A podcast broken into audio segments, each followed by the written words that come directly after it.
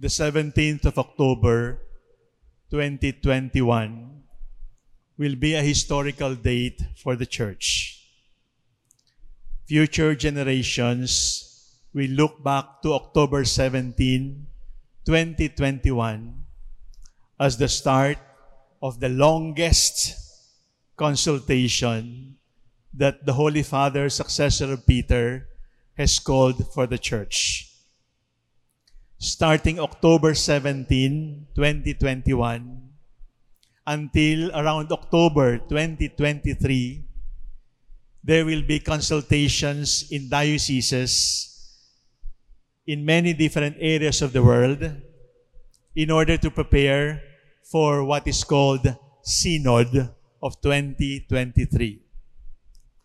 A synod comes from two Greek words.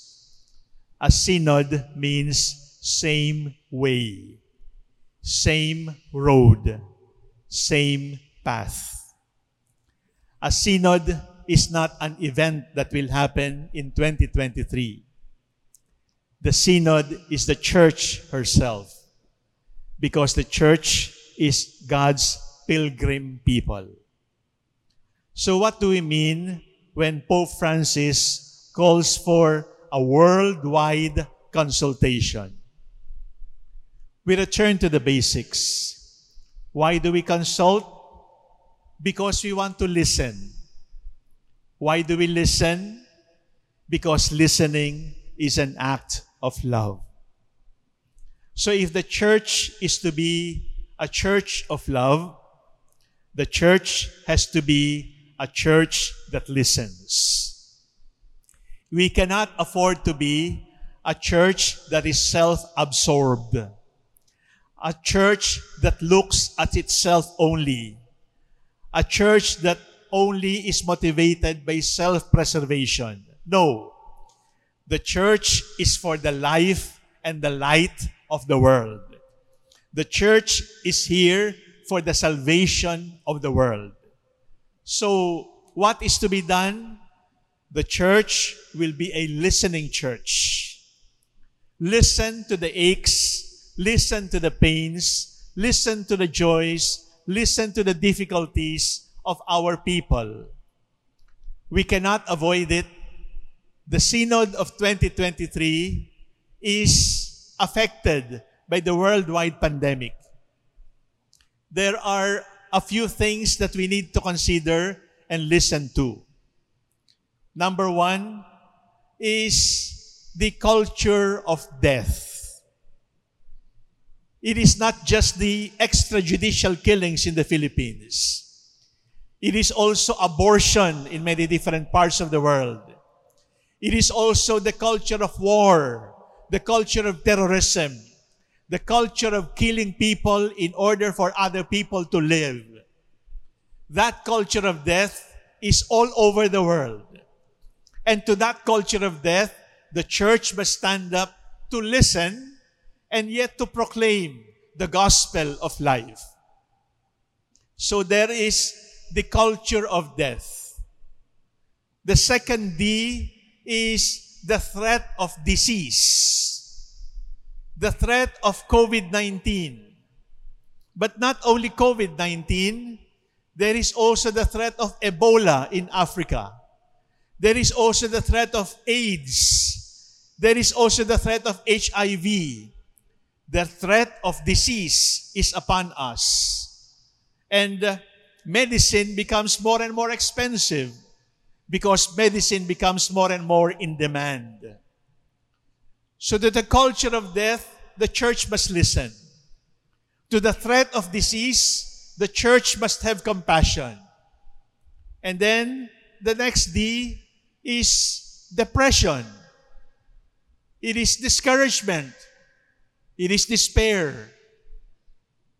Working from home is nice. But so many people are getting to be mentally imbalanced because of working from home. Staying secure from COVID-19 in isolation is good and healthy. But we were not meant to be in isolation forever.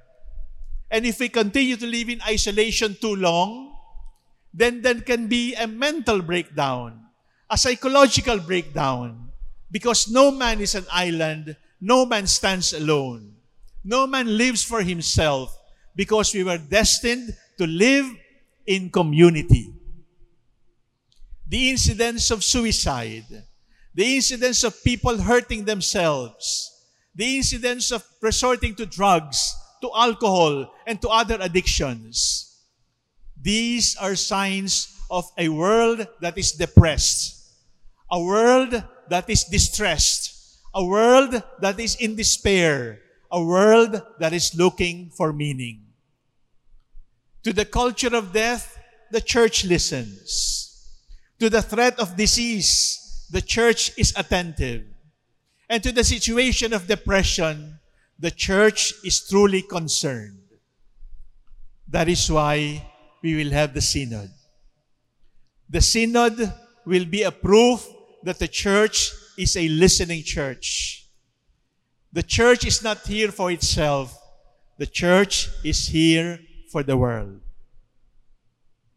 How? How shall we listen? We, how shall we look? And how shall we see the situation? We will look at it from three perspectives.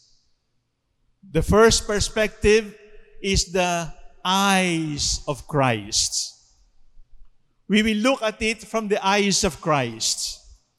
But we will also look at it from the eyes of the apostles to whom Christ had entrusted his mission. But we will not only look at it from the eyes of Christ and the apostles, we will look at it from the point of view of the crowd, from the point of view of society. As we want to convert society for the Lord, society must also convert us to become more human, to become more compassionate, to become more merciful. Please remember those three characters, my dear brothers and sisters Christ, the apostles, and the crowd. They must work together. You know why?